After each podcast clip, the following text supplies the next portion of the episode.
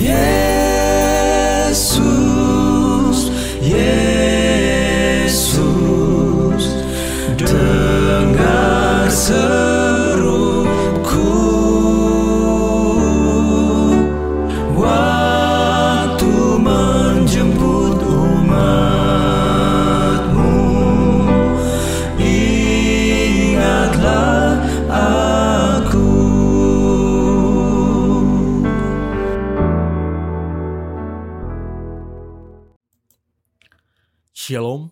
salam sukacita.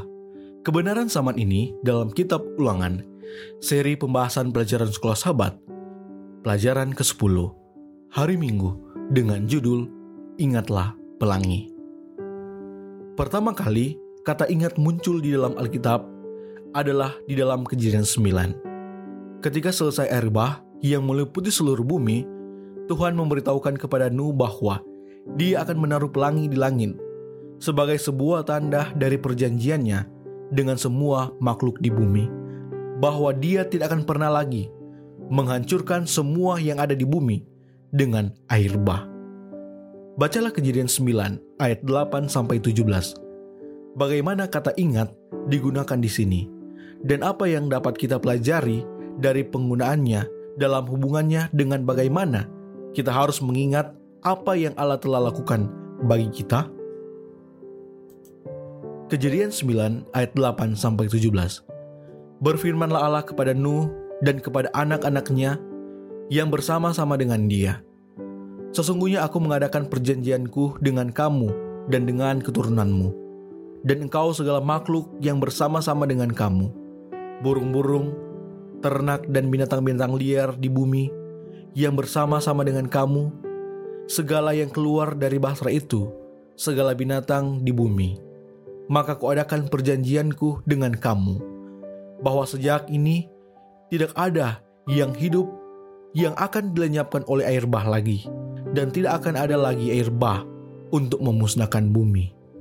Dan Allah berfirman, inilah tanda perjanjian yang kuadakan antara aku dan kamu, serta segala makhluk yang hidup yang bersama-sama dengan kamu turun-temurun untuk selama-lamanya. Busurku kutaruh di awan, supaya itu menjadi tanda perjanjian antara aku dan bumi. Apabila kemudian kudatangkan awan di atas bumi dan busur itu tampak di awan, maka aku akan mengingat perjanjianku yang telah ada antara aku dan kamu, serta segala makhluk yang hidup, segala yang bernyawa, sehingga segenap air tidak lagi menjadi air bah untuk memusnahkan segala yang hidup. Jika busur itu ada di awan, maka aku akan melihatnya sehingga aku mengingat perjanjianku yang kekal antara Allah dan segala makhluk yang hidup, segala makhluk yang ada di bumi.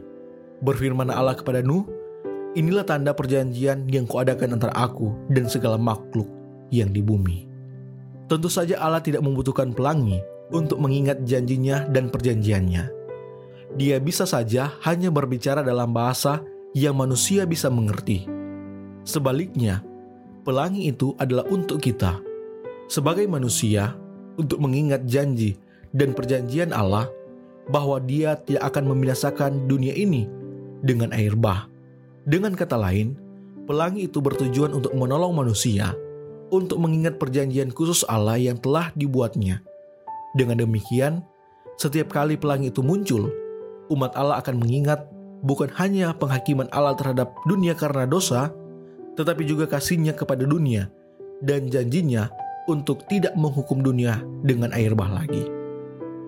Jadi, kita melihat di sini pentingnya ide tentang mengingat. Mengingat janji Allah, mengingat amaran-amaran Allah, mengingat tindakan Allah dalam dunia ini. Pelangi di langit menjadi semakin penting saat ini ketika berdasarkan kesinambungan dari hukum alam. Banyak ilmuwan menolak ide bahwa pernah ada sebuah air bah di seluruh bumi Betapa mengagumkan ketika Ellen G. White menuliskan bahwa sebelum air bah datang, banyak orang-orang memiliki ide yang sama bahwa kesinambungan hukum alam mengesampingkan kemungkinan bahwa akan ada air bah di seluruh bumi yang bisa terjadi. Dia menulis bagaimana orang-orang bijaksana berargumentasi bahwa hukum-hukum alam itu kuku sehingga Allah sendiri tidak dapat mengubahnya. Ellen G. White Alpha dan Omega, jilid 1 halaman 101. Jadi, sebelum air bah, orang-orang berargumentasi berdasarkan hukum-hukum alam bahwa air bah itu tidak akan datang. Saat ini, sesudah air bah, orang-orang berargumen juga berdasarkan hukum alam bahwa dulu tidak pernah ada air bah. Namun demikian Allah dalam firman-Nya menyatakan kepada kita tentang air bah dan memberikan sebuah tanda kepada dunia. Bukan hanya tentang air bah, tetapi janjinya untuk tidak mengirimkan air bah lagi. Jadi, jika kita mengingat arti dari pelangi, kita dapat memiliki jaminan yang tertulis di langit dalam warna-warni yang indah bahwa firman Allah itu pasti. Dan jika kita dapat percaya firman-Nya, sehubungan dengan janji ini, mengapa kita tidak percaya firman-Nya dalam segala hal yang dia sampaikan kepada kita juga? kali berikut ketika Anda melihat pelangi. Pikirkan janji-janji Allah itu. Bagaimana kita bisa belajar untuk percaya semua janji-janji itu? Tuhan memberkati kita semua. Shalom, salam sukacita. Yesus, Yesus, dengar. Yesus.